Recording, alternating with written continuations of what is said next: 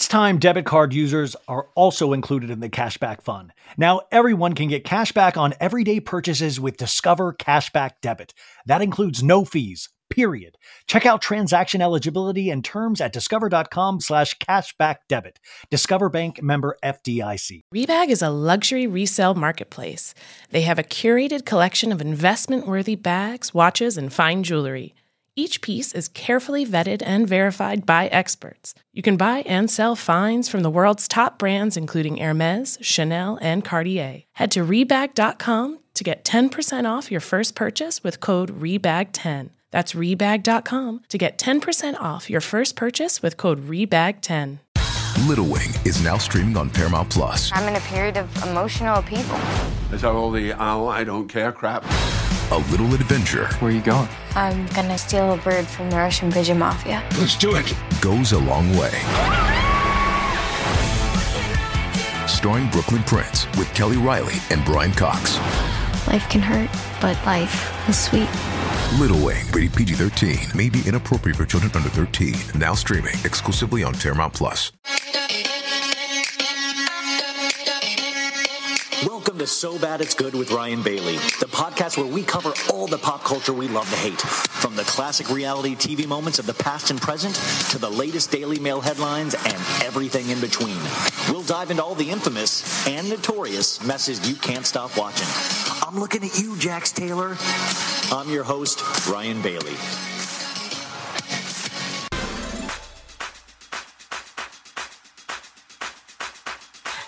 I had a dream, or was it real? We crossed the line, and it was on. We crossed the line, it was on this time. I've been denying how I feel. You've been denying what you want. You want from me, talk to me, baby. I want some satisfaction. Take me to the stars, just like ah.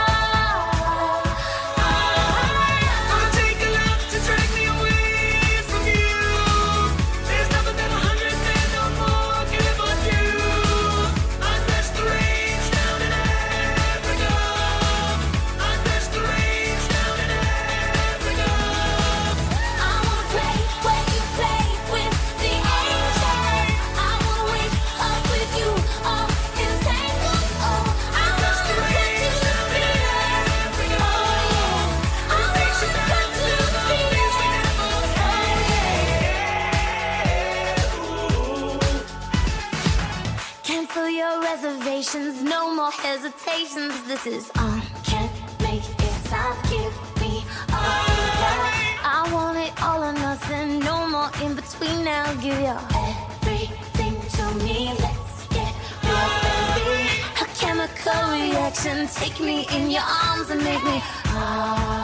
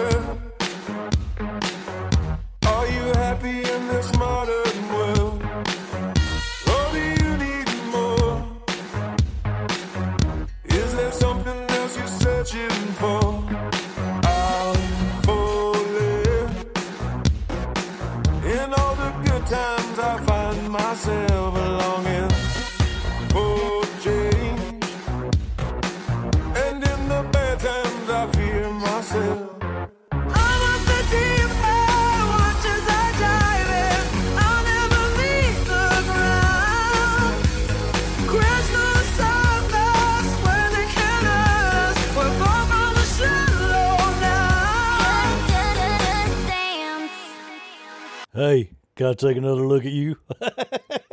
God, hey, hey, Look at me. Gotta take another look at you. Guys, what is up? It is so bad it's good with Ryan Bailey. I am Ryan Bailey. I am so effing pleased to be doing a Monday episode that is released on Monday. Now, the last couple of weeks have been very challenging for me, and I'm I'm glad to say I think I'm knock on this bed that I'm laying in, 95% back. Uh, I've been sick, and it, it's, I gotta tell you, man, there is nothing like having your health. I know that sounds like an obvious statement, but when you don't have your health, it just makes everything seem so impossible. I wouldn't have been able to get the joy out of that Star is Born mashup. Of course, also, you have Carly Rae Jepsen uh, remixed with Africa by Toto. You don't get. I had to do double mashup just because I want us to get this. I want to have double the week of of goodness this week because my last two weeks have been complete shit for the most part. So we've got to make this the best week ever. I feel good. It's Sunday night. I feel good. Do you guys feel? I think you might feel good too. Hopefully, we're on the. What if people are like, "Shut the fuck up right now"? I don't feel good at all. Just do your little jokes and let's get to Sophie. Let's get to this pop culture roundup. Uh, we'll get there in a second. And just to remind everybody, this is how the show works. There's timestamps. If you don't like the glorious, um, you know, singing vocals of Mr. Bradley Cooper and Miss Lady Gaga, uh, then you can, skip, you know, say like, oh, we'll start the show at five minutes and 30 seconds. If you want the timestamp for Sophie Ross, you'll get that in the show notes. Um, so that's how the show works.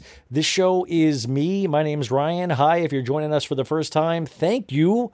Thank you for coming. This is truly a passion of mine. This is truly what I want the rest of my life to be about is doing things like this and talking to you guys. And um, it, it takes uh, some sickness to even kind of nail that in even further of just like, man, I hope I can feel good enough to do this um, because I get such uh, joy out of it. In fact, I gotta I gotta rush through this a little. I'm not gonna rush through it a lot, but I rush through it a little bit because I gotta wake up at like 6 a.m. to interview somebody. That's how dedicated I am, folks. And it's completely self serving because I probably get way more out of it than you do. But like, how cool. I have to wake up early. Like, I have, it's like finals all over again. Like, I have to set two alarms in case I don't like, you know, like imagine like what if I wake up like five minutes before the interview and then I have to I don't know, it's just very exciting. And I can't wait for you guys to find out who I'm waking up early to speak to. This week we got a great week, folks. If this is the week to tell your I think this might be the week to tell your friends about. You know, maybe you're like, ah, I've been keeping an eye on Ryan. I don't know if I want to recommend him yet, but maybe this is the week you do it because we might have some Watch What Crappens guys on this week. We might have the directors of that LuLaRich, the LuLaRoe documentary. We got some surprises in store. And of course, we got Beverly Hills recap on Friday, baby. It's me, Leisha. I was a host at the Emmy. I was a, I, I did the E red carpet for E. And I was drunk the whole time. Uh, I'll say, I'll say, but, um, also, I'm on Cameo now. In fact, I woke up early so I could go do cameos in front of Sutton's store in West Hollywood, which is just so funny because I realize I'm doing it in front of a, a, a camera. So they must just like like who is this? Who is this guy? And if it's one of those cameras that has the sound, you just hear me go, I'll say, I'll say, I'm Sutton in front of Sutton's store. Can you imagine the poor people? There's probably going to be some kind of picture of like, do not let this man in this vicinity anymore. Hey, that's fine, Sutton. You can't keep me out, baby. But if you do, I'll go right down to Tom Tom and I'll start recording there or in the Sur Alleyway or in Buca di Beppo. Um, by the way, Sutton Stracke is on Watch What Happens Live again this week.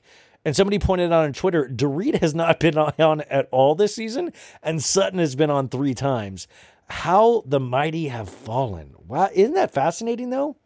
I don't know. That's just weird. Does Andy just not? I don't want to start bad blood, but does Andy just not like read? Um, we got a lot to. Also, if you if you, if you can leave a good review, a five star review on Apple Podcasts, that would be great. I will share with you guys, the audience. I do have and and Sophie Ross, my co-host on Mondays, who I adore and is a I really think is a very brilliant woman that I really love to highlight because I do love how she highlights a female voice, but also just uh, male, female, all that. I just think she's just dead on, laser like on some of her takes. But I have, you know, she has a lot of people, not a lot of people, she has a couple people that are very anti Sophie Ross. And I, I get threatening emails sometimes. And I read, uh, I read, I did a Patreon episode with my uh, friend Mediza Lopez, who does all the graphics. It's just she's an amazing woman herself. But we did like a two hour episode on Patreon because I have been slacking on my Patreon while I was sick. Hello, baddies. Hi. Um, I'm going all over the place. It's fine, folks. I get threatening like some somebody wrote me on Friday saying like if you you gotta you have to get that piece of trash Sophie Ross off your podcast. What do you have to say for yourself? And like these, I've, I've had a, this same kind of email a couple of times, and it never seems like they actually listen to the show because my simple thing, and, and I say this with the show in general because I put out so much content. If you don't like Sophie, which I, I think the majority, I mean, just I'm talking 99% does, you know, don't listen to Sophie. I put out so much content and I pride myself on that that hopefully you can find something you like in that week, you know? But to to threaten me or to threaten Sophie, I feel like that is such bad class, and I, it doesn't actually make me think it's an actual listener of mine. It's just somebody that potentially follows Sophie around because of certain takes she has on Twitter. Um, but also, this person said, "Well, I'm going to also leave you a bad review on iTunes if you don't get rid of her." So that's what I'm up against, folks. You have people that are allowed to just leave bad reviews and to threaten me basically over an email, and I think that is kind of and and pardon my French, kick the kids out of the car. I'll give you a second. Okay, are they out? That's really shitty behavior. Like who raised you? For real. Like also if you have an issue, don't threaten me. You give no actual examples of why you dislike somebody. You just say to get rid of it. Like, do I have something to answer for myself?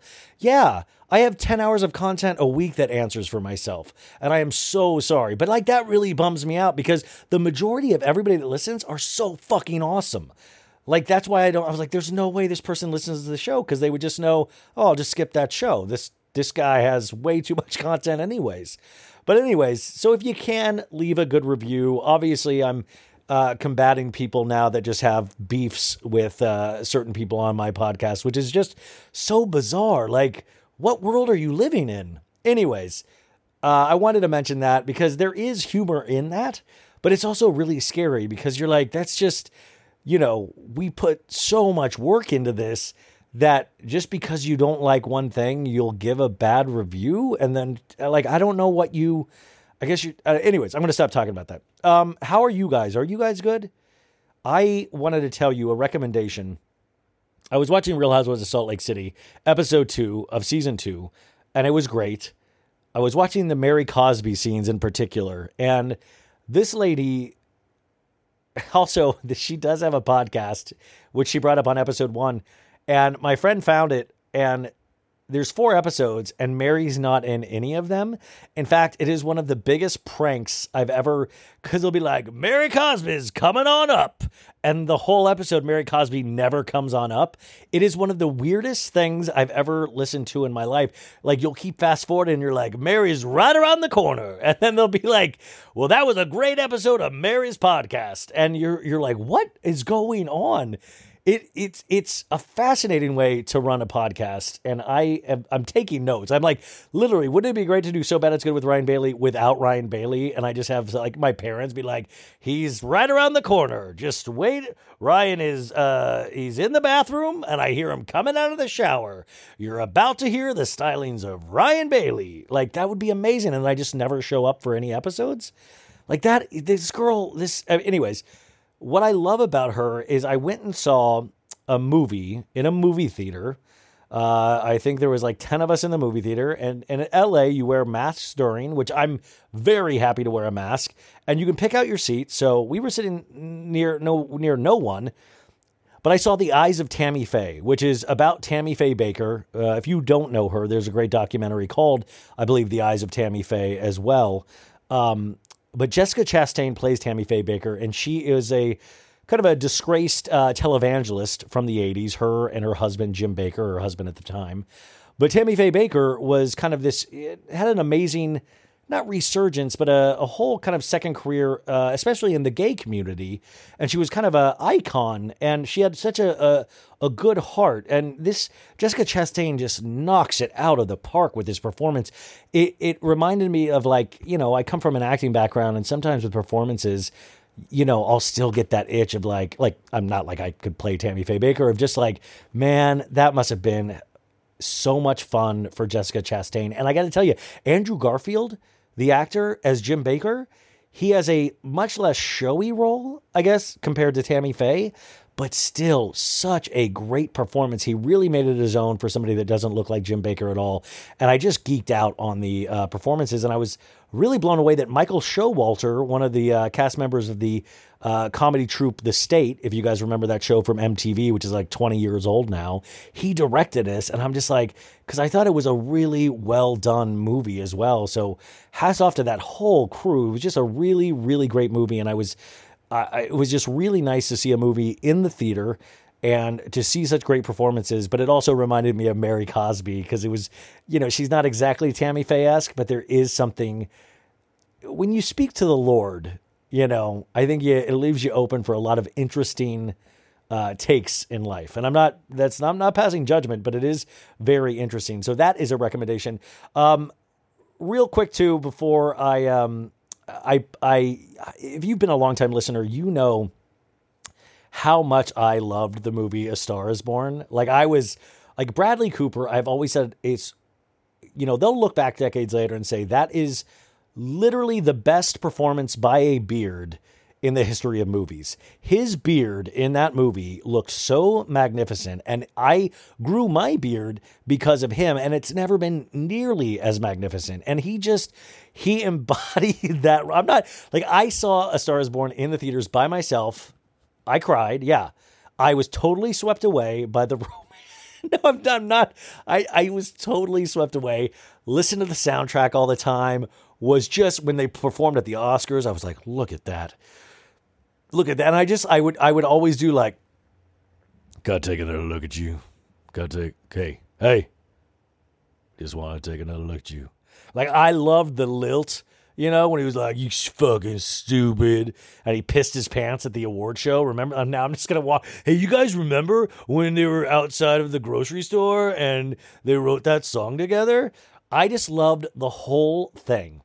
But it reminded me, and I, I threatened to read this email since the very first podcast, is that my best friend Nick Wegner, he um, he is a genius writer, producer of the show American Dad, uh, just the best guy, but also very opinionated. And back when A Star is Born came out, I was on this email thread with him and our, our buddy Joe, who also works on American Dad. And I, he just kept saying, I hated that movie. And I was like, and I said, Joe, can you believe Nick doesn't believe in romance? And so finally, not I didn't expect this. This was actually very delightful to get. Uh, let's see when this was December 6, 2018, 3:32 p.m. I remember I was at my job when this email came in, and he writes, "You're pulling me in, Bailey." Dot dot dot, and he wrote in parentheses, "Spoilers, Joe. I'd stop reading now if I were you. Also, I'd stop reading if I were you too, Ryan." A Star is Born, the movie was not about romance, exclamation point, he writes. It was about male power structures and addiction. The only reason Lady Gaga had to love him was because he gave her a break and then emotionally manipulated her. Otherwise, I found no reason for her to love him. When they kissed, his mouth was full of liquor, cigarettes, and probably vomit. when they had sex, it was gross and fast, and they never shared another scene where they seemed to enjoy each other but she was supposed to stay with him because he gave her a break on her career and was willing to look past her gross her gross nose, which we later learn even he doesn't like. Parentheses thought she would leave him then, but no, she couldn't for some reason. I guess quote unquote love. I guess I was a fool because I thought it was her movie and she'd eventually get free of him and move on. Every time he did something bad, I waited for her to leave leave him in the dust. But no, she went back and made me angry. God, I hated him. His music was horrible too. Why not cast Dwight Yoakam or someone that can sing? Wait, by the way, what is Nick fucking Dwight Yoakam? This isn't the 80s. But in the end, we learned that if some gross piece of shit takes a chance on you, you're his property for life.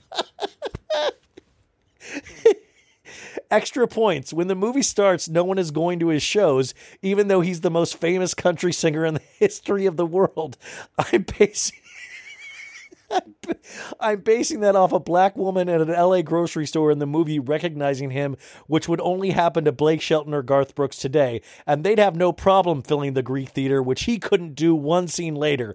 And he's from a pecan farm in Arizona, which they film in the desert by the windmills in Palm Desert without a pecan tree within a hundred miles, which infuriated me. I'll stop now. Please don't tell anyone I said these things because everyone is supposed to like this movie and the USA and strong men that can't help idiot women succeed despite their natural talents. But it felt good to get this out. Oh, you know what? And that's why I love Nick, man. What I, I still love A Star Is Born, but also I love the fact that it, the email's kind of true. I, I, I, you're like Ryan. I knew this two years ago, but Bradley Cooper really was a piece of shit. And Lady Gaga was forced to be with him, and the only way out, like, no, and also spoiler alert if you haven't seen A Star Is Born, he kills himself at the end, and it's like, I guess that's the only way Lady Gaga could have get, which is dark, but that's the only way, anyways. But I wanted, I, I've, it, this is no joke, one of my favorite emails I've ever gotten, and I wanted to share it with you guys because I share everything with you guys, and I'd heard that. Um, I did this Stars Born mashup, so I was like, "Oh, this will be perfect. I can read that to this these guys finally." So, um, also, uh, I got to figure out. Do you guys want me to recap? Oh, so now we got we got so many good shows on. We got Potomac, we got Salt Lake. I already recapped Beverly Hills, and then Vanderpump Rules. We talk about in the podcast today with Sophie comes back not this Tuesday but next Tuesday, and I got to recap that. So I got to figure out what's Patreon, what's here. Maybe break it up into smaller segments and just do a day of like a podcast of recaps. I don't know, you guys. Anyways, this is such an exciting problem to have because we're really on to some magnificent TV. Also, the Emmys were tonight. Uh, I found out Evan Peters from Mare of Easttown, he won an Emmy. And I thought that guy was British. Like every actor now, I assume is British. And then he went up to accept the award. He had an American accent, and I was like, "Fuck yeah, man! Go USA! We did it!" Like, like all of our parts get thrown to British actors because they're kind of better, you know, and especially, and it frustrates the hell out of me with the act. It's like a lot of English actors, like American actors, we don't get to go over to, you know, England and do English accents. They would laugh us out of town. So, Evan, congratulations. Uh, we also got a lot of awards for Ted Lasso, The Queen, of course, blah, blah, blah. Michaela Coel, uh, she won, and we talk about her in the beginning of this podcast. What a beautiful, talented um, woman she is. Uh, we'll probably I'll probably talk a little bit about the Emmys a little bit more on Tuesday, but uh, I wanted to, and also congrats to Danny Pellegrino, our friend who uh, hosted uh, an E after uh, after the show on E. He hosted uh, an after the show thing, which he was way better than Lisa Rinna. Period. Danny should have done before and after. So congratulations. I mean that what a um, what a person for all of us in podcasting or anybody that loves entertainment, they're, they're really, uh, you know, he's he's a, a groundbreaking person in in what we do. So it's really kind of jaw dropping uh, and well deserved. All of the uh, the the amazing things that are coming his way because he also he just his book just went on uh, pre order. Uh, I think on Thursday or Friday too, and you're just like, holy shit, amazing. Um, I'm like, I can't even get out of bed some days. Like that's incredible.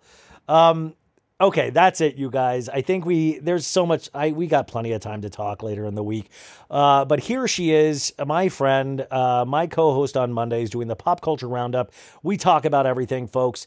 We talk about Bethenny Frankel ratting out Erika Jayne. We talk about a little bit about the Emmys before they aired, of course. We talk about Salt Lake. We talk about Demi Lovato. We talk about Dear Evan Hansen. We uh, we talk about Lil Nas X. We talk about it all. These are the funnest podcasts to do. They always are too short for me. And uh, and also remember, halfway through, you're going to hear a couple commercials. Try to support them if you can, because that's what we're trying to do. Is I'm trying to build my own thing here. So hopefully we can make that happen together. And uh, I will talk to you guys on Tuesday. I'm so happy to be back. Pray that I wake up for my alarm tomorrow. Bye. Uh, ladies and gentlemen, welcome to your Monday episode of So Bad It's Good with Ryan Bailey. Mondays, uh, we are back to normal. It is our pop culture roundup with uh, my co host, the wind beneath my wings, the wind beneath all of our wings. Not only is she a talented writer, I was just thinking today while I was watching Emmys coverage, we should be doing Emmys coverage out there on the red carpet. I would love to tag team some of these stars with Miss Sophie Ross. Sophie, welcome back to the show. That sounds like a dream gig. Let's make it happen. Well, we can't be worse than I. I swear to God, I was watching E for some reason. I flipped on Oh. E, and all of a sudden, before I even saw, I, I heard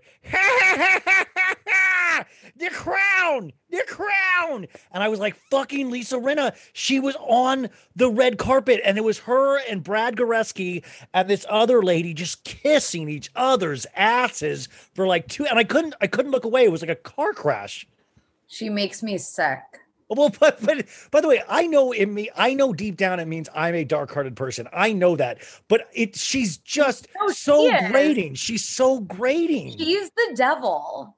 She goes, she goes, I would love to be on SNL. And Brad was like, You totally should, Lisa. You're amazing. And I'm like, Brad, do you understand what SNL is? It's sketch comedy. If if somebody would do a Lisa Rinna character, Lisa Rinna would never be on SNL. It, Yeah, it made me so angry. Can we not encourage her? Like, please. it's just but it's just that like that that and this is this is Lisa Rinna aside like it's any of those award shows we've all grown up with is just the constant it's like you have to kiss the most ass of your co-hosts and anybody you're talking about and I'm totally I'm totally ready for my opportunity to do that but it was like Brad was like what what period of time would you guys like to be in if you could go back? And Lisa was like, I've always, I think the 40s, the 1940s. And I'm like, did they have jacked up fucking lips in the 40s? Is that where you think you would like, be? literally Like, during World War II. that's what I'm saying. Like, it's World War II of like, uh, uh nurse, nurse Rinna's here. Like, And Harry shit. Hamlin gets deployed. Well, they, and by the way, she told the old Versace Harry Hamlin, "Do you know that's me with Mr. Delilah at the at when Versace made me that dress for the Emmys? Mr. Delilah was in my belly, and it was so."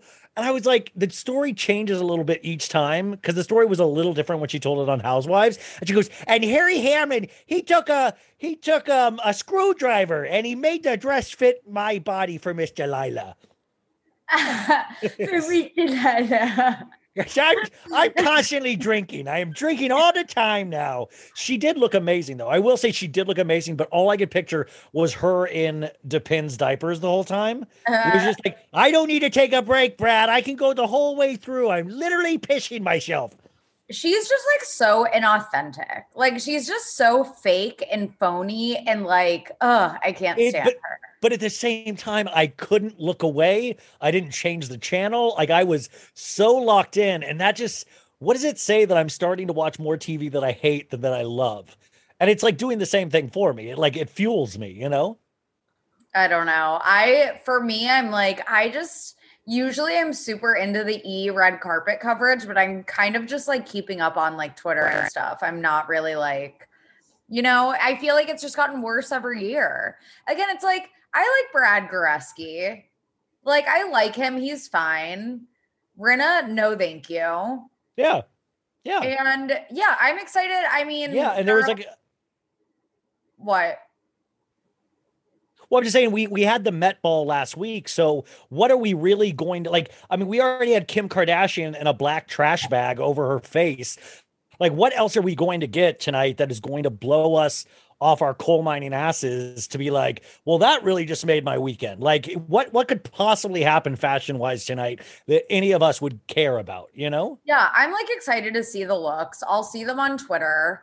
Um, yeah, I really want there are a lot of good people nominated. Like it's like a good a good year it- for it's a great year for TV. Yeah, totally. Yeah. Yeah. Kate Winslet in Mare of Easttown versus Michaela Coel and I May Destroy You versus Anya Taylor Joy and Queen's Gambit. Like Dude, and Michaela Coel, Michaela Coel looks like a like a like a beautiful statue. It's like her face is so perfect, like it's it's so stunning If you guys don't know Michaela Coel, she did she did the show she wrote on HBO and acted in called "I May Destroy You," which is one of the most intense shows. I've ever watched. And she's actually going to be in the new Black Panther, Black Panther two. But her face just looks so. yeah. It's like I don't even know what to. It, it's like she has uh, incredible bone structure. I mean, it's it's all bone structure. It's like Yeah. what did uh Alicia Silverstone and Clueless say? She's uh what was that? What was the verbiage? She she's not a Betty, but um. I don't, anyways, uh, it just she's just stunning. Every time I see her, I'm just like, how could you like Michaela Coel could never play a normal person. yeah. she's just too stunning looking, you know. Yeah, yeah. She she really does have just like she's very statuesque and like stunning. She's gonna look stunning tonight. I'm excited to see if she hasn't already like walked out on the red carpet. I don't know. I need You to check. Mare of Easttown. They should give an award for best accent, don't you think? Oh my god, water. Yeah, but isn't it funny with the Emmys? I always think about the Oscars too. Is that like with the Grammys, they make the Grammy people go out and sing? Like they should make these fuckers act. Like they should make, uh, they should make her like from a like a monologue from Mare of Easttown, Kate Winslet, and they make her come out and do the monologue. Like, wouldn't that Yeah. be dope? That would be I'd enjoy that. A live monologue from Kate Winslet. That would Yeah. be I would watch the Emmys if that were the case. Wait, where who's hosting? I don't know. I think they're doing one of those things again where it's like round robining with the just. I don't. I don't think it has an actual host. Which sucks. Wait, it says Cedric the Entertainer. no offense to Cedric the Entertainer. I just didn't know he was, you know. I don't know if that's right, but that's what Google says. So we'll see. By the time everyone's listening to this, they'll be like, yeah, Cedric the Entertainer killed it. Cedric Like, killed it, you fuck about? guys. I'm just Uh, happy it's not freaking Jimmy Kimmel. I'm so Jimmy Kimmel hosting everything. Well, you're a big Jimmy Fallon girl, so you're Yeah, Jimmy you're- Fallon, Hive, rise up. Oh my god. Um, so I, I guess a couple things that I needed to talk to you initially, and this is actually this could be a serious conversation, and I'm still trying to figure out how, what I think about it. But we got a, a late Friday night announcement that Real Housewives of New York was not going further with their reunion. They cited scheduling difficulties, which they've said now three times in a row, and then as of Friday evening, they pulled the plug officially. And there's been a lot of discourse out there, and I guess I want to know uh, what what you think about it. Oh my god, I mean it's that's like unprecedented first of all. And as you know, I've never been a huge RHONY fan, not since like the early season, so like I wasn't even that invested this season anyway, but like first of all, how embarrassing for everyone. It include that's I- exactly, and, and including the production company to let it go this far out of hand where they can't have a reunion.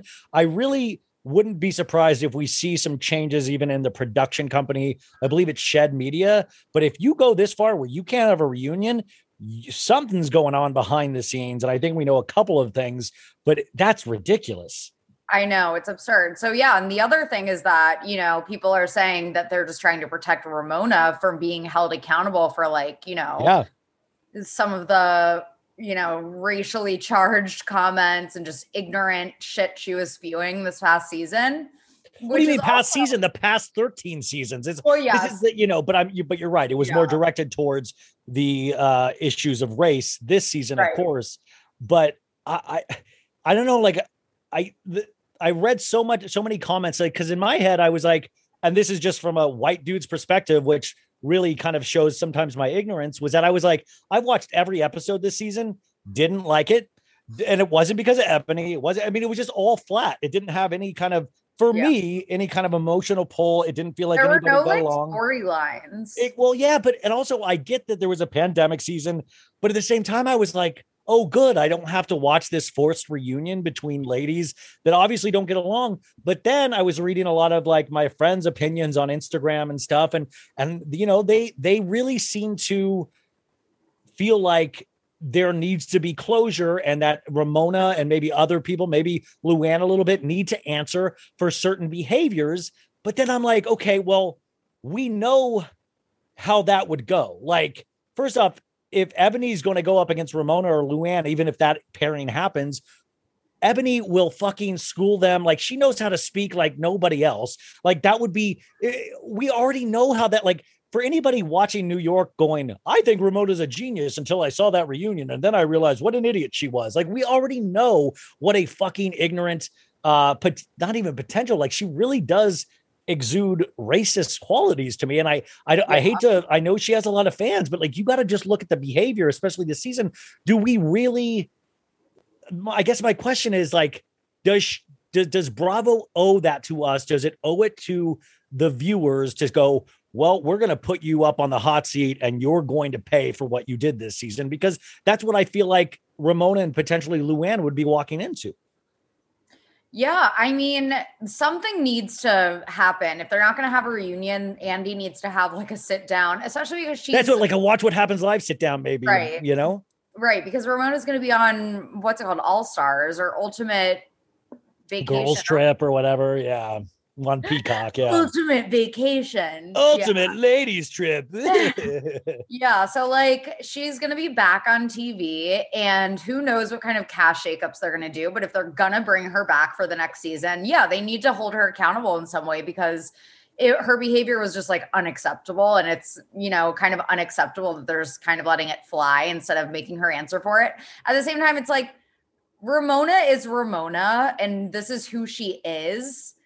I don't it I don't know how productive, you know, any of these conversations would be, but it's almost like, yeah, I feel like her time personally, I know that you don't think they're going to do any cash shakeups, but I think that, you know, personally, I think that her time has probably run its course. I think that, you know, it's just I think that people want to get back to like the glamorous Upper East Side society women of New York. Kind of like, I mean, I feel like Tinsley, like she's always been like a page six, like it girl. Like Yeah. get more of like the cool society women on RHONY instead of Ramona, who just like shits everywhere. That's well, not I mean, you know, well, so I, I, I, you're right. I did say that thing about the no cast shakeup because I'm like, how would you shake up a cast if you don't even do a reunion? It's like you can't let Ebony go because that would just be not fair to not like. And I don't think she's in jeopardy at all. But I will say I have thought more over the weekend, and I do think like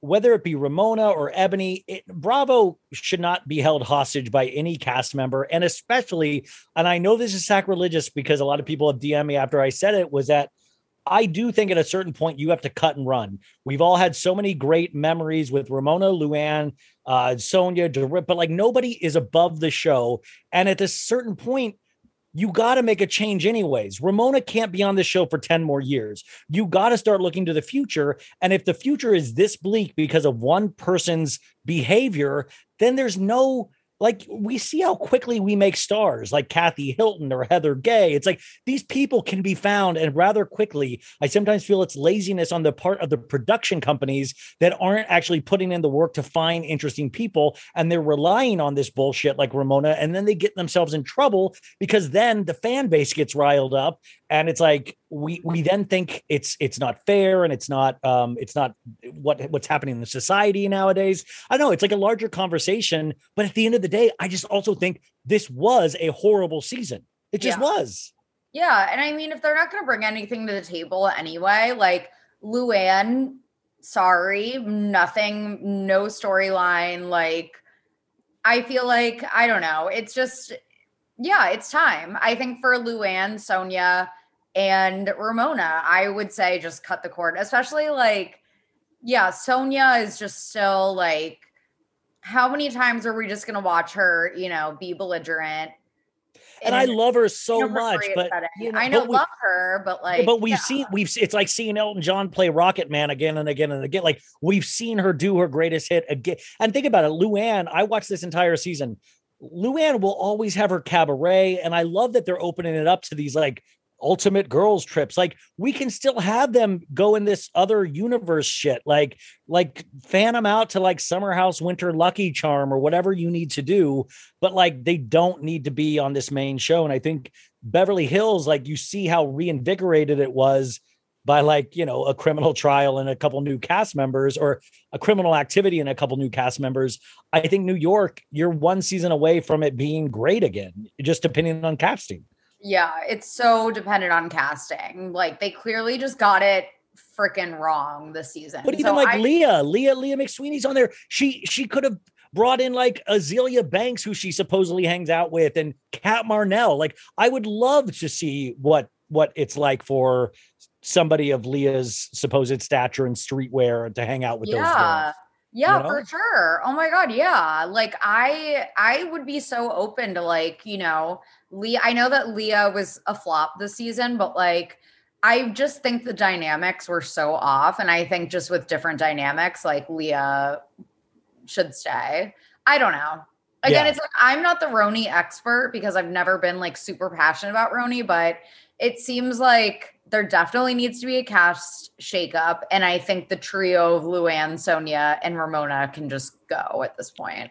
Well, the thing is, I don't even think like you see Ramona posting on Friday with Luann. Like, I don't think Ramona's even cognizant of what goes on around her. Like, I don't think it would really screw Ramona up that much. Like, I don't think she's de- like I think Luann's dependent on the show. I think Sonja is kind of dependent on the show for even a like a paycheck. But Ramona, I think, is just so far out there in her own la la land where I don't think she cares as much as anybody would.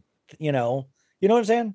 Yeah, I think she secretly would though. Okay. Like, I know she has enough going on, I'm sure, but like, yeah, I think that Ramona always kind of felt like she was the anchor, and she really has been. She's the longest running because even Luann, you know, was a friend of for whatever season. So she's the most expensive. She's the most, she's the only OG left. I feel like, you know, it just kind of was never a question for her. And now it's kind of like, oh, it could all be taken away. Um, this actually spins off with Real Housewives of New York. Bethenny Frankel, um, Bethenny on the Just B podcast this week. This was like scrubbed and then put back up there and all this stuff. But Bethenny pretty much said that she knew about Tom Girardi's financial issues for uh, multiple years now because her ex uh, uh, boyfriend Dennis, who passed away, we all knew from, uh, I believe, uh, prescription medication. Tom Girardi supposedly uh, borrowed a half a million dollars from Dennis. And Bethenny had told Andy about this, had told uh, Kyle Richards about this. Bethenny said it was very well known in the Bravo sphere between all of those people. And she had told them. And so this came out and it, it got, it made such a stir that Erika Jayne's lawyers had to comment. And then Bethenny had to comment and say, okay, well, I was, I wasn't really talking specifically. I was talking like Bethenny even backtracked. But isn't that wild if that is actually true? And Bethenny had even told Andy about this, that they had all known about this for years. I mean, I believe her. Like, it sounds like it was just like an open secret. And that's what Yeah. Bethenny said. She was like, it was just an open secret. Like, everyone knew. Yeah. Yeah, I mean, yeah, and Erika's now playing dumb. Like it just it it you know undermines Erika's story even more of her not knowing shit. The fact that everyone knew, like, come on. Well, I after this week's episode, I went up to Pasadena and I tried to recreate the snowy conditions and I did flip my car 5 times. So it is possible to flip your car and I also confronted a burglar and I also had glaucoma and they had to take me to the hospital. But by the way, did you even see the police reports on that? Is that that actually happened, but Tom was not injured?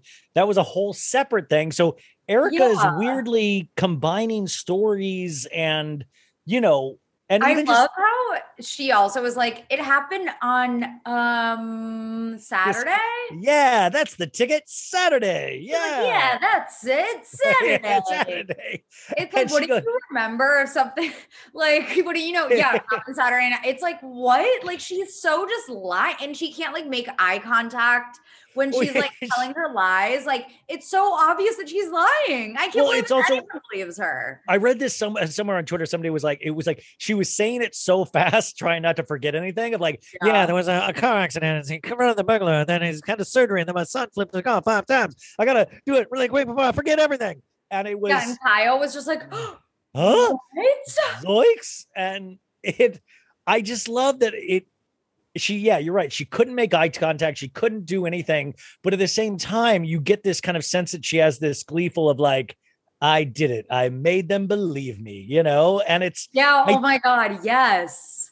but it, that's what I'm saying. Like, I think she thinks she outsmarted the audience. Where I swear to God, I don't think she. I think she thought we would buy it hook, line, and sinker. Yes. Okay. So that's a thing called Duper's Delight, where like you Wait, what?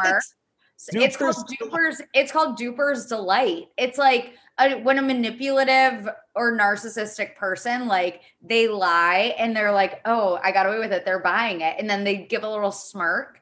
There was one scene where she was talking about like the car accident or something just serious and she like there was like a little smirk after she told the story. It's like she always has this duper's delight face on. Like she thinks that she is getting away with it. And that's obviously how she thought the season was going to go and how you know Kyle and co probably thought it was going to go which is why they're backing her up so hard and I think also, you know, the PK and Mauricio dinner, which was hilarious. I work on the ankle. Don't do yeah. the brain. Work on the ankle. No, not the brain. To the ankle.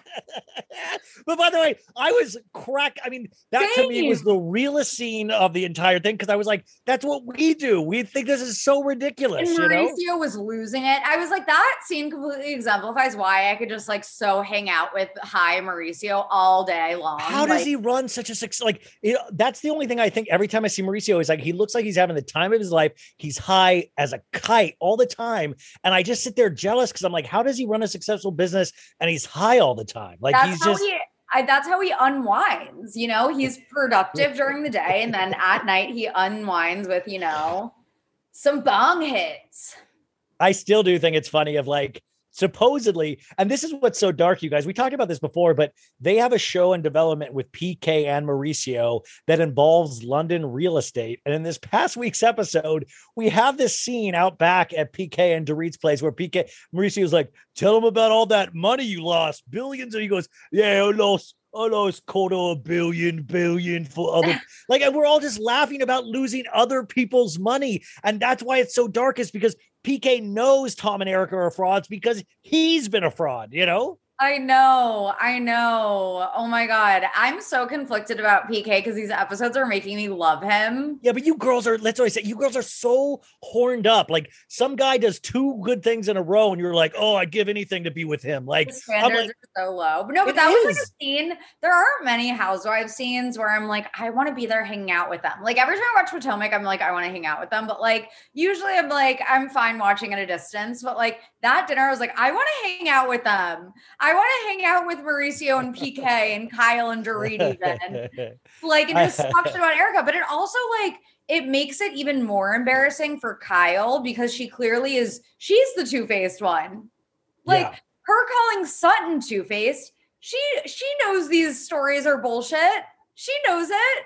She's laughing about it behind Erika's back. Like there is no, there is no I am like there's no real money, I believe. That's why I'm saying even the Bethenny thing, like you, they, they all tell these tales of like, guess who's in financial dire straits this week? It's like think about Elizabeth Theranos from, I mean, I sorry, Elizabeth Holmes from Theranos, who was on trial this week. You know, she lost what, how many billions of dollars for investors? Like it's all lies. Like tell me one person who makes real money. And I'm like, I think Mauricio does, but at the same time, I guess maybe it wouldn't surprise me a decade later to realize that they're in financial straits themselves. Oh, you know, but Mauricio's been involved with some sketchy stuff apparently too. Yeah, but so, he's good looking, so he gets a pass. Yeah. I don't know until it, yeah, until it comes out or it's addressed on the show. Really, like there's, it's still kind of just I don't know much about it. So yeah. yeah. Well, we're we're four episodes away, four or five episodes away from the reunion. And we talked a little bit about the reunion this past week, but I do want to like catch everybody. Like, I, I want to emotionally prepare people. Like, it's going to hurt when this show ends this season. Like, be prepared. You're going to, yeah. and we're going into daylight savings time being taken away from us. So it's going to get dark for a lot of people really quick with this show ending. So try to find something to, to replace it. We have Real Housewives of Salt Lake. We have uh, Real Houses of New Jersey. I think you're going to start seeing a preview coming up. Guys, if you're a wine lover like me, I'm going to let you in on a little secret. I found the most personalized wine club that has amazing wines and exclusive perks. It's called First Leaf. As a First Leaf member, I get to discover new wines I'm guaranteed to enjoy. That's because First Leaf gets to know your unique preferences. To start, all you have to do is answer a few quick questions on their website about what flavors that I like, how often I drink wine, and if I prefer red, white, or rosé, or a combination. Now, based on my answers, First Leaf curated an amazing selection of wines just for me. And when I rate those wines, my wine selection gets even more tailored. You guys, I have to tell you, I got a free shipment with them, but I kept my membership going because I liked it so much. I swear to God, I got this great Sangiovese. I got a Malbec. Uh, I did get a rosé as well because I have a combination and I am loving it. Best of all, I get to choose when I want my box delivered and how often I get new assortments of wine. Being part of the First Leaf Wine Club also has its perks. As a member, I get access to their incredibly helpful wine concierge. Plus, I get member exclusive pricing on every order, so you can continue to order the ones that you love. So, join the club today with me and discover new wines you'll love with First Leaf. Go to tryfirstleaf.com slash so good to get your first box. That's T-R-Y-F-I-R-S-T-L-E-A-F dot com slash so good. Tryfirstleaf.com slash so good. These are the ads I was speaking about, and we have two ads, two companies that have been with me before. And this first one, they are, this is the second time they've been with us, and I love this product and I love this company. It's Osea. So it is so difficult, you guys, to find clean skincare products that are good for your skin and the planet but also give you the results you want. So, luckily, Osea has been making products that do just that for over 25 years. And when it comes to clean beauty, Osea is the pioneer. They have award winning cleansers, serums, and face moisturizers. Now, I'm going to mansplain to all of you ladies what all of these products are. No, it's so funny. I told you about these guy, the, this company a couple weeks ago when they first uh, were on, and they actually did an onboarding call with me where they went through and explained all of the products and sent me the products. And then I talked to my female friends, uh, my friend Megan, my friend um, Rebecca, and you know, my friend Rebecca actually already uses these products, but I realize how important it as it is to actually have a skincare regime. And I know you ladies already have yours, but I think that this actually might be a product that you might want to add to it. So Osea is actually known for creating amazing body products as well, like their famous Undaria algae body oil. So the Undaria algae body oil is amazing. Uh, I use it myself now, and it leaves my skin feeling clean and rich not sticky or oily. And especially you guys, after I've been sick, this is a product that has actually made me feel better because I felt so gross, like a slug on a rug, and it was horrible. So I know what you're thinking. Body oil, if you've been using body lotion for years, you might be a little wary of body oils. But let me tell you, I'm a convert. It soaks in easily and it has this really kind of amazing citrus smell and uh, I actually I can even smell this because remember I had COVID over the holidays and it took a majority of my smell away. I can actually smell this, and I can't tell you how soft and smooth my skin feels after I put it on. In fact, if you see me in public, say Ryan, can I feel your skin? And I will let you feel the smoothness, the silkiness of my skin. So, Osea's products are clean, vegan, and cruelty free, climate neutral, created with sustainability sourced seaweed, and made in California. And also, there's a motorcycle that's driving right outside my house. But also, listen to that clean, vegan, cruelty free, climate neutral, created with sustainability sourced seaweed, and made in good old California. Those are so many important things right there. Vegan and cruelty free is huge. Climate neutral, I mean, that's what we've got to be doing in the future. And this is a company that supports all of this. So you can feel good about what you're putting on your skin. So experience your new favorite clean skincare line with a special discount just for our listeners. Get 10% off your first order with promo code SO GOOD. Finally, a company has not used so bad, they've used so good as our promo code. That's S O G O O D at O S E A Malibu.com. You'll get free samples with every order, and orders over $50 get free shipping. You are going to want it all. Go to O S E A M A L I B U.com and use code SOBAD. Hell yeah, you guys! Elevating my style used to mean breaking the bank, but with Quince, I get high end, versatile pieces at prices I can actually afford. Now I can upgrade my style by snagging killer luxury essentials that sync with my vibe and my wallet. You guys know I've got a blue linen blazer. Now I have a black leather jacket, and I have my eye on this Italian suede trucker jacket. I think that's going to be my next purchase. So Quince creates timeless essentials that never go out of style. You're going to have them in your closet forever. Quince has all the must haves like Mongolian cashmere crew neck sweaters from $50, iconic 100% leather jackets, and versatile flow knit activewear. With all Quince items, everything is priced 50 to 80% less than similar brands. By partnering directly with top factories, Quince cuts out the cost of the middleman and passes that savings on to us. And Quince only works with factories that use safe, ethical, and responsible manufacturing practices, along with premium fabrics and finishes. How do you not love that? So indulge in affordable luxury. Go to quince.com slash so bad for free shipping and 365 day returns on your order. That's Q-U-I-N-C-E dot com slash so bad to get free shipping and 365 day returns. Quince.com slash so bad. And also, this podcast is a uh, sponsored by, um, proudly sponsored by BetterHelp. Uh, is there something interfering with your happiness or is preventing you from achieving your goals? Um, goals are so important, and this is something that you can actually talk about your therapist with. Um, it's important to actually have somebody that you can actually speak out loud your experience of life, of what you're trying to accomplish, of what you're trying to get through, of what is holding you back. And BetterHelp will assess your needs and match you with your own licensed professional therapist. You can start communicating in under 48 hours. And let me be clear it's not a crisis line, it's not self help, it is professional therapy done securely online.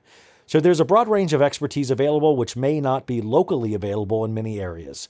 The service is available for clients worldwide. In fact, I get so many people now that like will DM me or email and they're listening like like Belgium, Italy, and I'm just like, "Whoa, but also you could actually use this service there."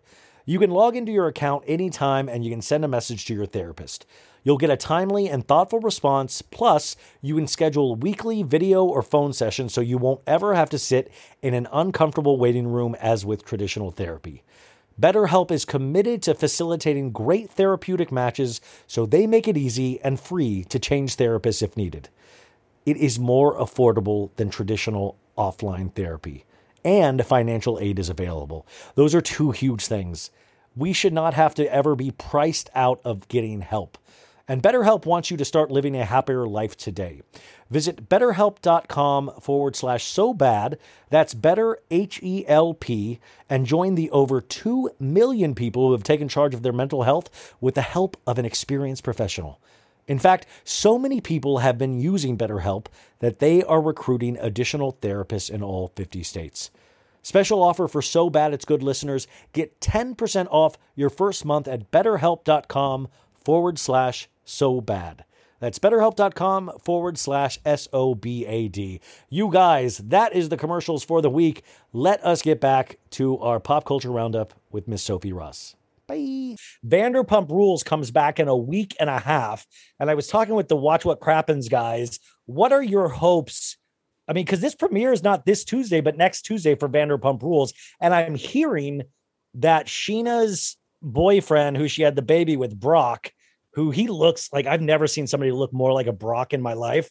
And Yeah. supposedly he does a really good Jax. Like he supposedly fills in that role really nicely Oh, Jax. really?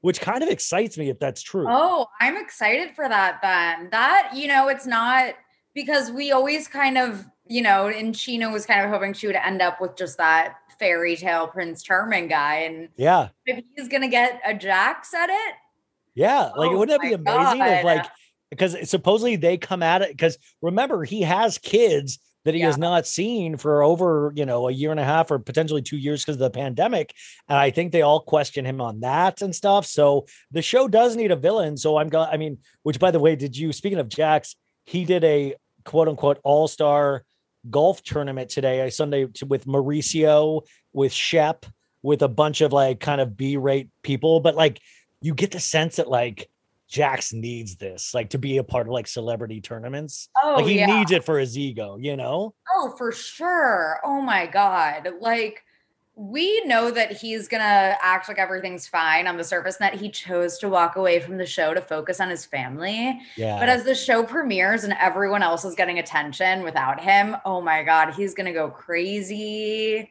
He's gonna be so full of rage while the show is airing. Oh my God. Well, don't you kind of want to know though from the other cast members of like my honest question would be like I'm sure you're glad in a lot of ways he's gone, but is it kind of hard because it sometimes puts more pressure on you guys to actually create drama when he was just such a one man buffoon that cheated and lied and it kind of made things easier in some ways for a reality show? I mean, that could be, you know, that's a good point. But I feel like between, you know, the people they have on the cast now, I feel like there's, you know, good, good components for drama. You have James Kennedy. Like, I feel like James is like always a good source for drama too. Yeah. Um, so I'm hopeful about it. I'm like, the trailer got me excited. I'm excited about it. It's been off the air for like a long, like over a year now, right? yeah. Oh, yeah. Definitely over a year. Yeah. Yeah. So like, I'm ready. It's been so long. Yeah, I just it's like when something's away for so long, it does have to compete with like they're coming into potentially a new landscape in certain ways that we've learned to go on about our lives without Vanderpump rules. And Yeah. I know that sounds like silly potentially, but it's true. Like, you know, it's No, like, True. you know, um, Yeah, you it's like you always fear like becoming irrelevant if your show is like, you know, delayed or canceled or whatever it is. It's like, yeah, it's been a really long because they didn't know what they were gonna do for a while after season eight wrapped because there was just like so much drama. It was such a bad season. Like, yeah. So it's very, it's been a long time without pump rules. I almost like I yeah, I like forget what it's even like. It's Yeah. so well, and also, you know, it's just because the the real the things that are real real that I actually want, I I really am excited to see Scheana be a mom because Yeah. you just know she's going to be like she's wanted to be a mom for so long, but there's also that element of she's going to be like the biggest stage mom ever. Like like there's just elements of it that I think will be potentially hysterical to watch hopefully and and I don't I don't mean that in a negative way but you just know how Scheana is about things so I'm really curious to see what she's like in all of her glory you I know. I'm excited. I actually was rewatching season six the other day. Was that that's the one where Jax admitted he, he got busted at the beginning for faith, right? Yes, yes. Yeah. And oh my God, I cannot believe Brittany still married him after that. That's what I'm like With the phone recording of him talking shit about Brittany to Faith. calling her a f- at and like he didn't want to have a kid with her. He didn't want, you know, to be a father and stuff. Like that's dark shit, you know? Yeah, it was fucked Um, up. And then everyone of- got mad about it, and Ariana was like, "It's not on my phone." Listen, like uh, Tom Sandoval, I try to do an eye like he has this like little baby lisp that nobody picks up on. He's just like he's like I'm very excited about Tom Tom. Like I can't do it, but it's like it's so passionate. He's uh he- a lot of work into Tom Tom, and I'm just excited to see all of our hard work come to fruition. Even if South is going to start drama at the opening. Is that kind Well- of is the no Tom Sandoval? No. did you yeah no i mean it's uh but I, i'm thinking about when lisa said i want to give you guys a bar. It'll be called tom tom. And it was at i believe it was at schwartz's wedding. And schwartz is so lazy that he was like i'm not sure if i can do that. Do you remember that? I was like um, um so the bachelor in paradise which airs uh only on tuesdays now they went from two a week to one a week which is sad. But we talked about last week about the dude that lost 100000 followers in two weeks yes, Brendan. Brendan. So Brendan finally released an actual apology video, which was seven and a half minutes long. And it's always amazing when somebody comes out looking worse after their apology video. Oh my god, it was so bad. Well, it's just like it's like too long, and it's like you could just say you're sorry, but he was like, listen, people are saying I was going after followers, and if that was true, I would date somebody with a million followers. And like he was trying to make himself look noble for not dating somebody with a lot of followers.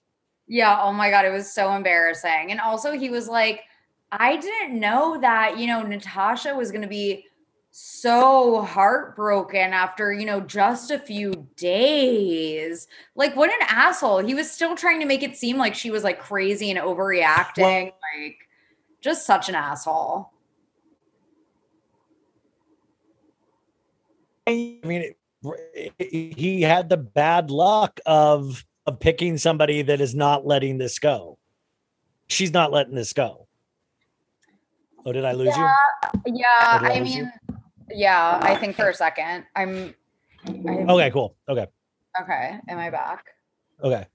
Yeah, yeah, totally. Um, yeah, I think at some point Natasha, you know, does kind of need to let it go, but um I think that fans are just mad, you know. I think fans are like encouraging her because they're so mad on her behalf. Like fans are angry enough to go around. So it's not even Natasha having to really fuel the flames, but yeah, eventually yes. I think that, you know, like it's kind of like, yeah, let's let's move on. Brendan and Piper let them become irrelevant. Well, it's it's it's just like you're then you're pretending that contestants on The Bachelor and Bachelorette really mean something to begin with. Like Brendan is pretty much apologizing with the of like, "Yo, will you refollow me so I can get brand deals?" Like it's it's like he's not doing important research in like any kind of humanities that we would actually help. Like so he's basically just going, "Yo, it's gone too far and it's affecting my money now and I don't really have any talent, but I'm exceptionally good looking and I really fucked up and I'm so sorry." And it's like I mean, it just shows how ridiculous this all is to begin with, you know? Yeah, it really is. It really is like absurd. But yeah, he wouldn't have apologized if he hadn't been down so many followers. Like, yeah, that's clearly the only reason he bothered to apologize. Do you ever uh, watch Bachelor in Paradise and try to fantasize about which ones have gotten vaccinated and which ones haven't? I just assume they probably all had to be vaccinated to film it. Oh, I just- somebody. Personally, maybe that's ignorant of me, but I just assumed it. Well, Yeah. because we were talking about the Met Ball and potentially who did and didn't get vaccinated, and then the whole Nicki Minaj thing, which who knew Nicki Minaj could literally break down governments? Like she's Oh had a like, God, and like also like Nicki Minaj's cousin's friend got big balls from getting vaccinated, which is just like, well, I'll get double vax then. I want huge balls, but it's just like we're actually taking this.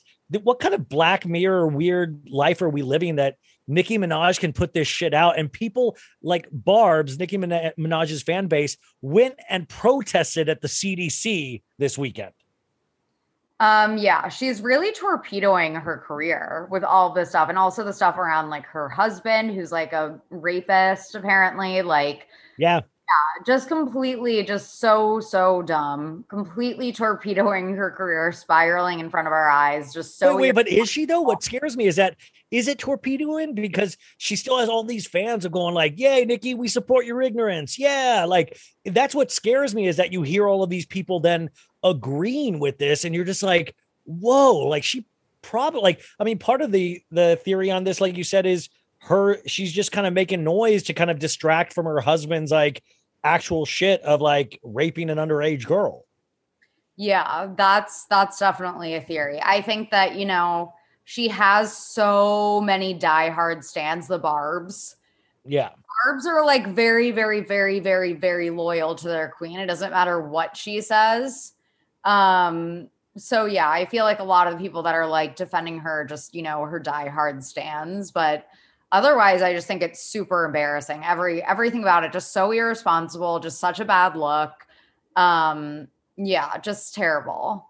Hey, if I paid for you to go, would you go on October 27th to Caroline's on Broadway to see Joey Gorga do a night of stand up? Oh my god, absolutely. Would you really? Would you do a report for me? 100%. Okay, yeah, because he's doing an evening of the he goes and it says the comedy of Joe Gorga. And it's not even Joey Gorga, it's Joe Gorga, and it's the comedy of Joe Gorga. And he did a video in front of Caroline's. He's like, I'm gonna be at Caroline's October 27th. You know, and it just could you imagine what his stand-up's like? Oh my god. The comedy The comedy stylings of Joe Gorga, you know? Oh my god. Yeah, yeah, a hundred percent. He's like, Please. uh, hey, hickory dickory duck, I'm fucking Melissa. Ah, hey, oh. Oh my god. That is hilarious. But like at the same time, I'd really want to see it, you know? I just don't you should come in town for it. That's what you, what, what if he steals Chris Rock's act or something like that, you know? yeah. I mean, you can be his newest groupie. His What if you wait? What if you wait? What? How much would it cost if I got you to heckle Joe Gorga. Oh my god, no! I want to get like blackballed from. um uh so i want you to do that um this actually is sad news this actually happened right before we talked um uh, Gabby Petito, who is the van life girl that was missing, they supposedly found a body that um, is uh, that that is not DNA uh, test result yet, but they say that it it pretty much is the body of the missing van life girl. But it, it's it's and this guy Brian, who was her boyfriend in all the YouTube videos. So there was this girl, you guys, you guys probably already know about this stuff, but she was doing YouTube like they converted a van, and she was a very young girl with her boyfriend uh, Brian, uh, and uh, she went missing. He returned home he wouldn't answer any cops' questions. His family protected him. And then, supposedly, as of Tuesday evening, this kid, Brian, went missing. They just found the body today, supposedly, and this guy is missing. And we all know how these stories end. Like, it's like we know, I mean, allegedly, there's no doubt in my mind that this guy did it, you know?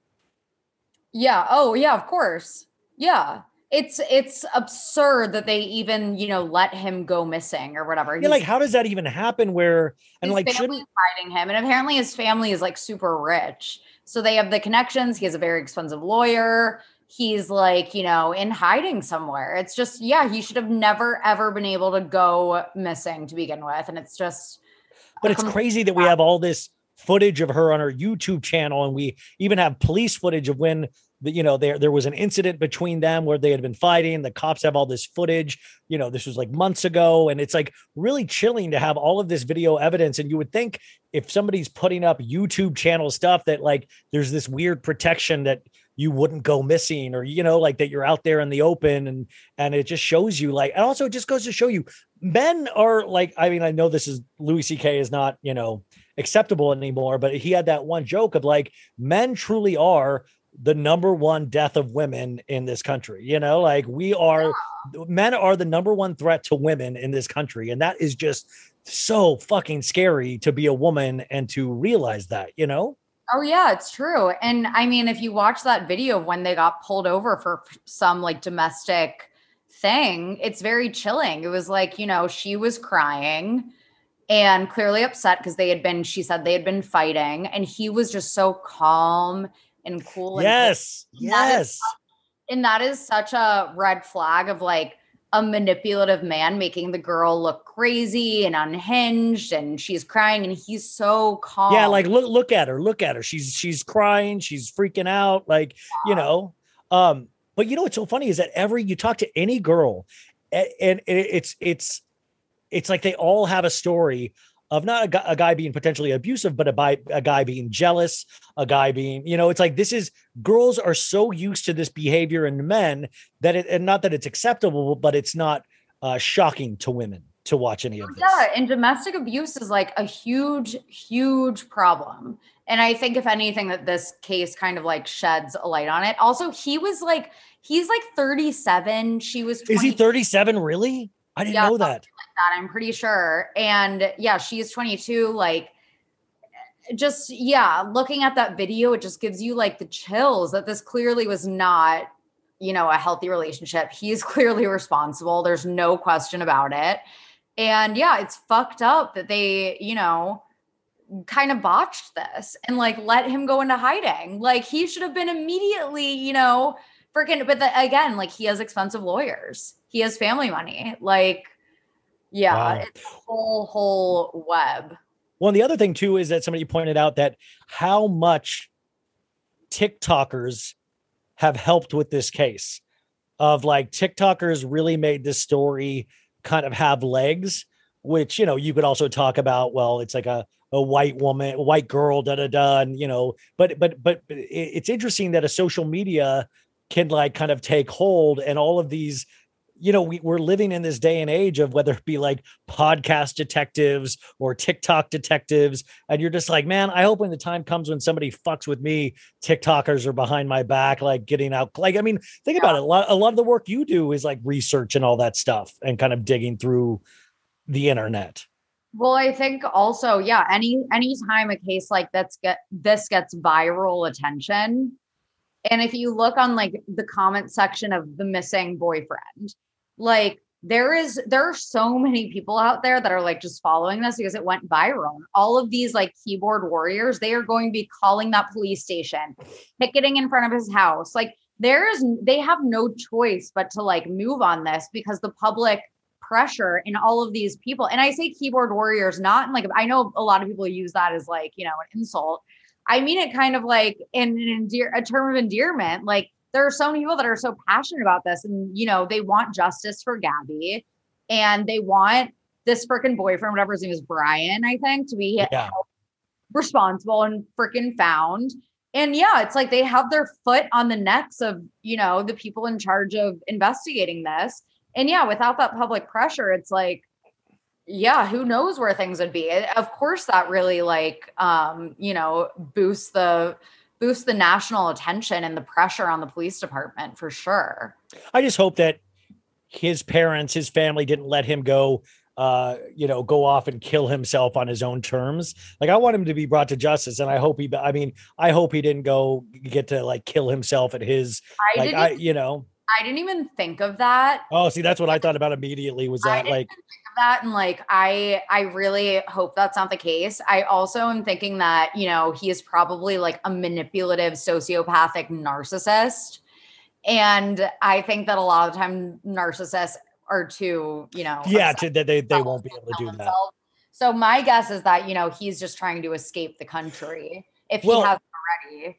I mean, the, the killing thing is that like you want him to be brought to justice, but at the same time, you know, we finally got um, I think this was on Friday as well. Robert Durst, you guys, he was responsible for the murder of Susan Berman. And if you don't know Robert Robert Durst, he was the uh, subject of the HBO documentary. What was it called? Um, the uh, Jinx, which came out, you guys, like six years ago, six or seven years ago, and literally the the final episode, he has his mic still on, going to the bathroom. And he's like, "Of course I killed her," Uh, uh, like he's talking to himself, goes, Killed them all, of course.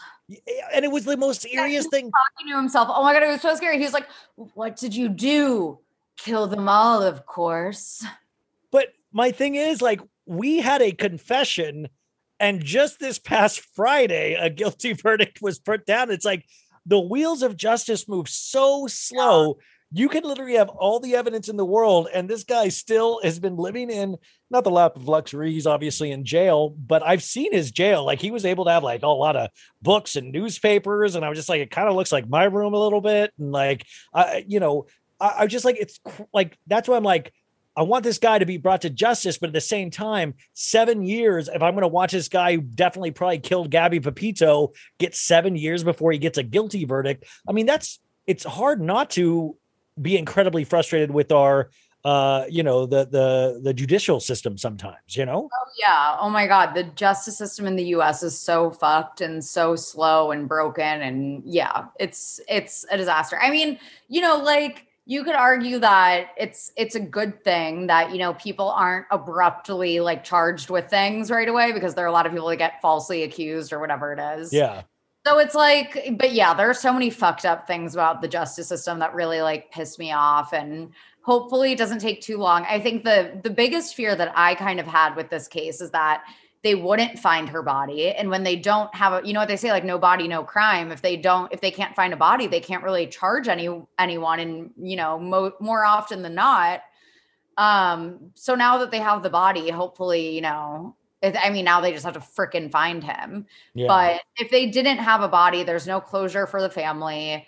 Um, he could potentially have a greater chance of like getting away with it. So the fact that they have her body, it, it does, it's kind of, you know, it's horrible that, you know, she wasn't found alive, obviously, but it brings closure to the family and it hopefully gets, you know, them one step closer to like freaking charging him officially. Now, um, uh, on happier news, we're less than a week away from two best friends getting married. Uh, next weekend, Amanda Batula and Kyle Cook from uh, the show Summer House are getting married. Now, you're a part of Big Summer House, which is a affiliation that pays you to speak positively about Kyle and Amanda and Lindsay and all of those guys. Now, will you be going to this wedding next weekend? Oh my god, I fucking wish. It's did you see that like it looked like Amanda and Amanda posted something. It was like get better soon. Like they may have gotten COVID or something. That's what. Okay, so a couple people DM'd me about this. My friend Marissa and a, a couple of saying that supposedly something was put up for a second on an Instagram story saying that they both had COVID, and uh, and then there was like a shot of like Lindsay and Danielle had sent them flowers saying "get better soon." Uh, so I don't know if that was true or not, if they got COVID or not, but they both did separate postings, I think yesterday saying I get to marry my best friend. So even if they have COVID, they seem like they're still decently happy. So hopefully, three years in the making. well, then I was like, how happy would Hannah be if they both had COVID? Oh my god. You know, she was like, be ha- really happy. Oh god. Did you see, did you see this weekend that, um, what's her, uh, the, uh, what's, uh, Paige went to a wedding as Craig's Yes. date at Craig's Yeah. friend's wedding. Yeah. Yes, it's looking more and more like they're like definitely an item. Yeah, but it looks like Craig's an item with a lot of people to me, you know? Yeah, that's fair. I don't know. There were also like the rumors of him and Naomi reconciling. So I don't know. Again, it's like it could just be for like attention, but But if you're that good looking, it seems like people just go up to Craig and go, I would like to offer my body to you. Like it seems like he's that guy. They just like he gets bodies offered to him, you know? I mean, maybe I wouldn't probably wouldn't offer my body to the pillow. Well, you prince. you would do it to Austin, yeah. The tall, the tall boy. yeah, Austin would have a better chance of bagging me. Dude, that I'm sorry. Austin did it again where he went and somebody else, I think it was cocktails and gossip or Bravo and cocktails. Like he dipped into their DMs of like this, this was like DeuxMoi did a spotting or something. He's like, this is not true at all. I have not hung out with Shep in ages. And I'm like, dude, this guy that's like actively going into DMs and like tossing with people, like that's wild, you know? Like he really cares, it seems like. I know he does, which is like very unattractive. He cares Yeah. so much. I hope he. Uh, I mean, you. I hope he like reaches out to us at a certain point. But you, you've met him, haven't you, a couple times? Oh, just briefly, just briefly once. I would love that. Yeah, let's have let's have Austin on. It would be funny to actually be able to talk realistically with these people of like Austin. Why do you care what anybody says? Like No, you have lucked out so hard, you know. Ryan, remember when we were DMing Luke? We never had Luke on. Oh, by the way, by the way, now would be a perfect time to have Luke before the new season comes out and be like, Yeah, "Are you are you working? Intel on him. Are you working on any new music, Luke? Is there anything you're bringing into Summer House? This, that, you know, because he probably is working on new music with the guitar and stuff. You know, He's Probably still working on suit and tie. he said he was going into the studio to record that, and we don't like. You were on that DM with me when he was like, "I'm going into the studio to record it," and he said he would give me the the copy of it, and he never did. Suit and tie Ah, hair slicked back. drives me wild. Wait, did you see Sierra hug him in like a photo or and I'm like, oh, it looks like they're they're like being nice to each other again, you know? Yeah, it looks like everyone is like, you know, all hunky dory without Hannah, honestly. Mm, it'll be interesting. I see Giggly Squad. eh, They're doing uh, live podcast uh, dates, which I find interesting. Um, a couple of other things I wanted to bring up before we go away. I know it's never, never. It's always this goes so quick. Uh, this is actually really special. Farrah Abraham. I don't know if you're aware of her from Teen Mom.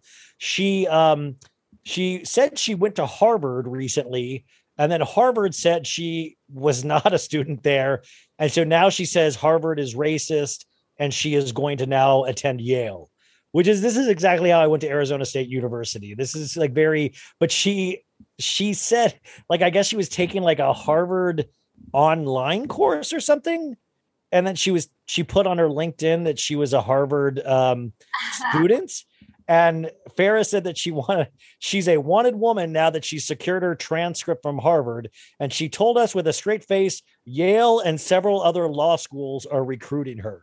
Now, I don't I, I've only went to ASU. Do law schools actively recruit like football like football teams?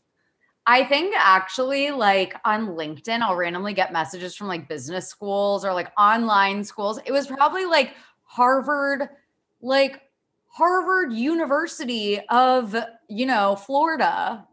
Like that's what it probably it was probably like an online, like you know, Phoenix U, but yeah, like yeah, yeah. Harvard name, like to scam people. I'm sure I can see it now. They probably like DM'd her on LinkedIn and yeah, I'm sure. So Farrah trashed Harvard over what she says was a horrible experience with their online program. And she's even threatened a lawsuit against Harvard. Um, Farrah tells us what type of law she would like to practice one day. Here's a hint anything goes. Um, so th- this will be interesting. We'll keep you posted about this. It looks like she might sue Harvard, but it looks like she is uh, she wants to do Yale because they have a very diverse program. And so far, she is uh, she does have a good background in schooling. So far, she has a bachelor's degree from the Art Institute of Fort Lauderdale, which I've heard great things about. And so I guess that's a good feeder system into Harvard and Yale Fort Lauderdale schools. Yeah. Yeah, that's amazing. Um, uh, David Spade says cancel culture has made his jokes dry. I'm not as funny anymore. Now, I find this really disappointing because I think David Spade is actually my favorite host on Bachelor in Paradise. But I just so funny. like I would love to see him as like the Chris Harrison. Like I think he is just really Same. Weirdly well suited. Uh, yeah, I don't get why people were like liking Lance Bass and even like Wells. Like I said, I'm like, I do not get why people think Wells is funny. Well, no offense, Wells. I know you're on the same podcasting network, but you kind of come off like a drip on that show. And like there, even my buddy Tug was te- like, my buddy Tug's super into sports, but he watches Bachelor in Paradise, and he'll text me and go, "Man, this Wells, you can't get a beat on this guy's personality. There's nothing there, you know." Exactly. And everyone's like, Wells for host. I'm like, why? Because he looks kind of cute, I guess. I think that's what people are responding to. I don't understand. I truly don't get it. But David Spade actually has personality. He can think quick on his feet. I just hate Dry. I like like the dryness. Like his he's just so funny. Like he makes it like it's not a serious thing and he just like makes it funny. Well, I just don't like when comedians complain about cancel culture because I'm just like, that's so dumb. Like David, you know, like I don't think it affects like da- like what, David? You're not allowed to say the R word. You're not allowed to say the, you know, like uh, come on. Like I, I think sometimes cancel culture actually helps comedians because it makes you think outside the box.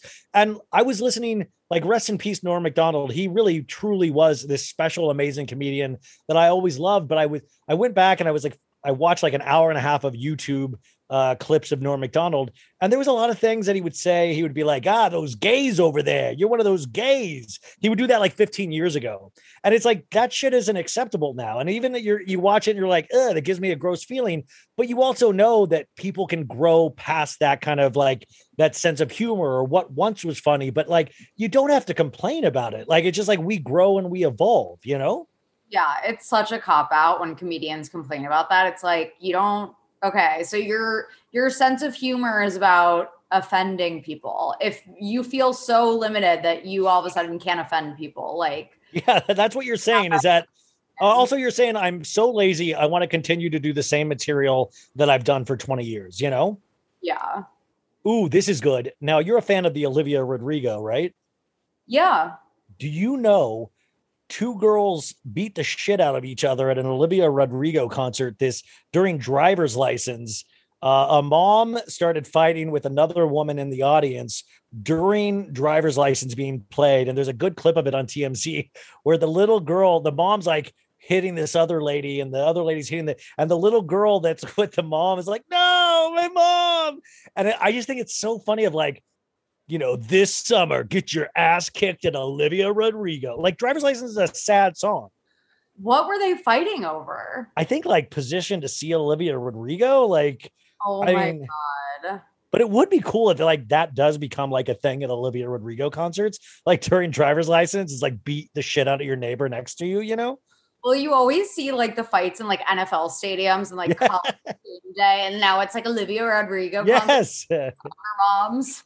Wait, did you have you ever gotten into a fight at a concert?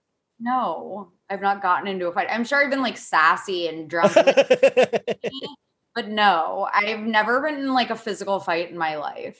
I once took a a boot to the head at a Pearl Jam concert, and uh, I mean it wasn't on purpose. Like I and it was like that was like the first and last time I ever like moshed, you know, because I was like, oh, that actually hurts, you know. Yeah, no, no, I wouldn't survive thing. in there. Yeah, Uh, this is great news. Grimes, who is with Elon Musk, and they had a baby that I can't pronounce the baby's name. Uh, Grimes let us know this week that her baby doesn't call her mom, her baby calls her Grimes. Yeah, like okay. She was like, I can't connect with the word mother. But also, like, just imagining a bit like, hello, Grimes, I would like my feeding now. And the baby isn't the baby like how old now? Like Like nine or 10 months or something like that. How is the baby even speaking? time, yeah, Right. time. Can't even talk yet. Shut up. Um, uh, Dear Evan Hansen, I believe, comes out this Friday. Uh, ben Platt plays a 45 year old man who goes back to high school. and uh, by the way, I've never seen this musical. I swear to God, I thought it was about a kid that came out at high school and then killed himself. And it turns out, I don't. My friend was saying the, it's not about that at all. No, it's not about that. I saw it on Broadway and I actually, unpopular opinion, I fell asleep at the Broadway show. I was never like a huge fan. The music is okay. I like Uh, that "Waiting on the Window" song. The wind. Yeah, that's I, I like I like that song. Yeah, it's it's really. But yeah, it's so funny reading all the reviews about how like the all the makeup they put on him to try to make him look younger actually like aged him because they put on all this like heavy foundation that like sank into his wrinkles and they filmed all under fluorescent right lighting and and there's his like hair looks really bad. Like his hair looks like the hair from the Broadway production was so much better than it's like they make it look like this kind of floppy hair where it does make him look like an older. It looks like the prequel to Larry Crowne, that Tom Hanks movie, where it's just like this shouldn't. But I really honestly thought it was about a kid that came out in high school and then killed himself, and it's not about that at all. No, not about that at all. And the, he tries to like make himself look younger in the movie by like just slouching with his backpack on, and he like just looks so stupid. I'm reading all the reviews about it, and it's so freaking funny. But could you imagine though being Ben Platt and just reading all of you're just like it's just like that's brutal because there's nothing oh you can do to change it. There's nothing you can do, you know? I know, everyone's just like, because he is not the first nor the last 27 year old to play a 17 year old, but it's the fact that he just looks so old that everyone's like ripping him apart.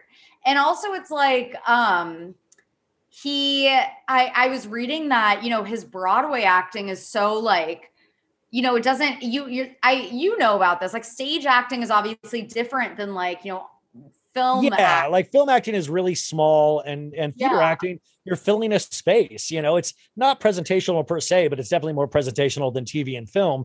Like TV and film, it's like so small. Like I remember watching Sean Penn act in person what like when I first moved to LA and I was on set and I wa- and I was like, holy shit, like that's nothing. Like the guy's doing nothing. And then you would see it on camera and you'd be like, oh my God. But you it was just like like, hey, Soph, what's going on? Like it's like me and you talking, and that would be acting, you know, of like, hey, Soph, how you doing? You But know? you're like, well, what are you Sophie, doing here? I'm a 45 year old gay man, you know. Um, we're very close to Demi Lovato's. They have a new UFO show on Peacock where she is uh the ho- they are the host of the uh, uh of show about UFOs and I got to say that fits exactly I I Demi I mean uh, I've I've heard a couple she they had uh Hailey Bieber on this week on their podcast and um this Demi Lovato, they really love them. So, Like there's, I can't put my finger on. I just have not been able to get past that yogurt thing with Demi Lovato this like eight months ago when she complained about the yogurt store. I've never forgiven them for that, you know? Yeah, no, yeah. Demi Lovato is just kind of like, I, I think it's funny how there's like so many celebrities on Twitter that like they have their Stan army that defend everything they do. And then there are celebrities on Twitter that I'm like, where are the stands? Like they just get brutalized. And I feel like it's like Demi Lovato, Camila Cabello. Like they're just Camila Cabello. And wait, did you see that clip at the Met Ball with uh, her boyfriend? What's her boyfriend's name? The singer? oh Shawn Mendes, where When he's Shawn Mendes was like, "You're giving Cher. it's giving Cher vibes," and I'm like, I like literally, I don't, I don't have a horse in that race. I love you can be gay, you can be straight, you can be bisexual. I love it all. But this guy, I do want. I, I try not to be offensive, but like when you say it's giving Cher and you're doing it with a straight face, that comes off to me, and I know I'm gonna get flack for this. It comes off to me as a very cool gay dude, and like I don't like. maybe he doesn't realize he's gay. Like, I mean, what if he's like the biggest pussy hound ever and like he just does everything? It just comes out like he was wearing a leather outfit and he had these suspenders around his naked body and like and then he was hanging out with Troye Sivan all night. Uh, you know, Honestly, I never really subscribed. There have been rumors that have followed him about being gay for like his whole career, and I've never really subscribed to them. I'm like, oh, I don't know. I don't really also I don't care, you know. have a yeah. I'm like, I don't care either way. It's like Yeah. if he come out, he probably would. I don't know. I really don't. I don't know. But seeing that video clip, I was like, yes. He was like, oh my god, it is unbelievable when you watch it. It is actually. I was like, wait, yes, of course, yes, obviously. And but at the same time, he see like you know where it's like those celebrities where you're just like, oh, this dude wants attention so bad. I don't get that from him. I don't get that he's like power hungry or want Like it's just that he just seemed like a very confident gay dude that like really like is best friends with Camila Cabello. You know, Yeah, I just yeah, the it's giving Cher. it's back to play. that's what I'm saying. If I ever said that to any of my friends, I don't know. Anyways. Uh, and lastly, um, well, two things. Timothy Chalamet, who I know you are, you're a big stan of, and you're part of the Chalamet army, or do, what are the Chalamets called? I think they're called. It might be the Charmy. I don't know, but I, oh yeah, I never know if that's the Army Sha- Hammer and Hammer thing. I don't know. Well, so this Met Ball, you guys, they are obsessed because of that. They had a couple good bathroom photos years ago with like a lot of cool celebrities in the bathroom photos. And so now everybody at the Met Ball, like we've been inundated all week with people trying to recreate great bathroom photos. And the only thing that seems to be in part of everything is Chalamet is literally just he must have just set up camp in the bathroom because Chalamet seems to be a part of every one of these bathroom photos where I'm like, did this guy have the shits that night? What's going on? Why is he just in the bathroom with all the celebrities? You know? Oh yeah, the there were so many. We talked about this, but there were just so many like real A-listers missing. Yeah. That the bathroom photos didn't really like hit Pop. like they yeah. do. But yeah, Timmy looked great. He looked like I loved all of like the inside the Met Gala, but I also thought it was so funny that they were all like, you know, they're gonna be everyone's wearing masks indoors.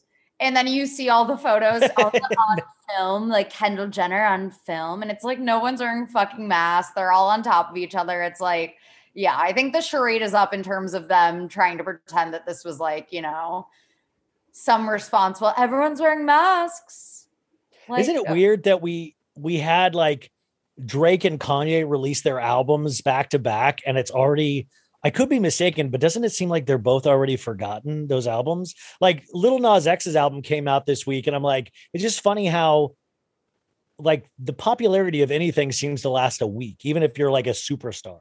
Yeah, you I think it is interesting how without like I don't know, I feel like in high school or whatever it was when I was in high school in like the 2010s or before 2010 whatever you call that, the early aughts, how the radio kind of decides what songs are popular and like it's just whatever songs are like on the radio station that you play when you're like driving around and now it's like Radios don't really exist, right? yeah, it's like no one is getting their music decided by a radio DJ anymore. It's like songs really, really, really have to stand out in order to like become major hits these days.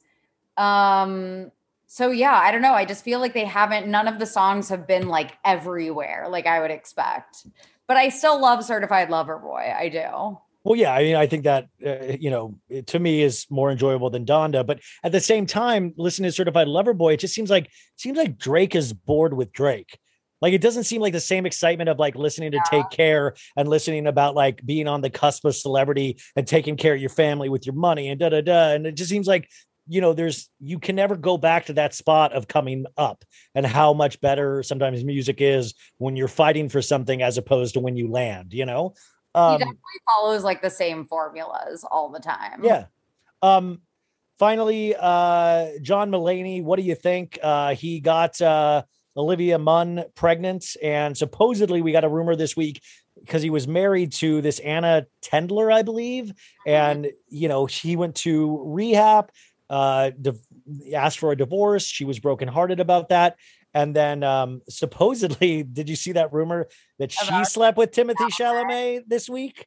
Yeah. I don't know if that's true, but if it is, good for her. But I love that Timothy's out there of like, the the the rumor was saying like you know she uh, John Mulaney always joked about her, her being in love with Timothy Chalamet and I I love the thought of Timothy going out there and doing good deeds by sleeping with like you know being a part of this like let's get one back at a Mulaney and I'm gonna sleep with you like for Yeah. a 22 year old kid that's really cool you know I think he's older than that. By oh he the just way. looks he looks like he's like that's the kid could be 80 he could be 20 I don't like did you see that I him know, hanging out with Larry David Thousand- he could be an a thousand year old vampire. He's 25. oh he's 25 Yeah, Wow. but either way, yeah, I, I thought that was a little heartwarming for sure, even though I'm Yeah. jealous. Yeah. Well, you'll get your chance. Um, uh, also, I'm interviewing, I don't want to say when, but Ronald Richards, the lawyer who is after Erika Jayne for the money for the victims. And he's a very controversial figure in a lot of ways. But is there anything that you would want to know from him? Oh my God. Oh, I need time to like compile my thoughts. Well, There's- think think about it. Think about it. I wanted to tell you uh um because it just it is uh I, there was no way I was going to pass up that opportunity to talk to him, but I do know he's controversial in a couple ways because he goes so hard after Erika on social media and to me that's you know very different for a lawyer to do to be that public with things. Um so I'm very interested to talk to him and I'm sure he has a wealth of information that we might not be aware of, but uh, I was Oh very curious. God. I'm so excited for that. Yeah, so I'll definitely think of my question. Okay. I have lots, I'm sure. Um, Sophie, we've done it once again. You have brought joy to the masses. Uh, as always, you follow Sophie on Twitter and Instagram to find out any of her writing. Uh, hopefully, there are articles in the works. Uh, is there anything that we need to know this week? Yes, there. I mean, I'm behind on some deadlines right now that I need to tend to. So yeah, stay tuned.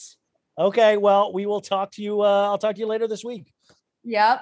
Thanks, everyone. Bye. Um, Betches.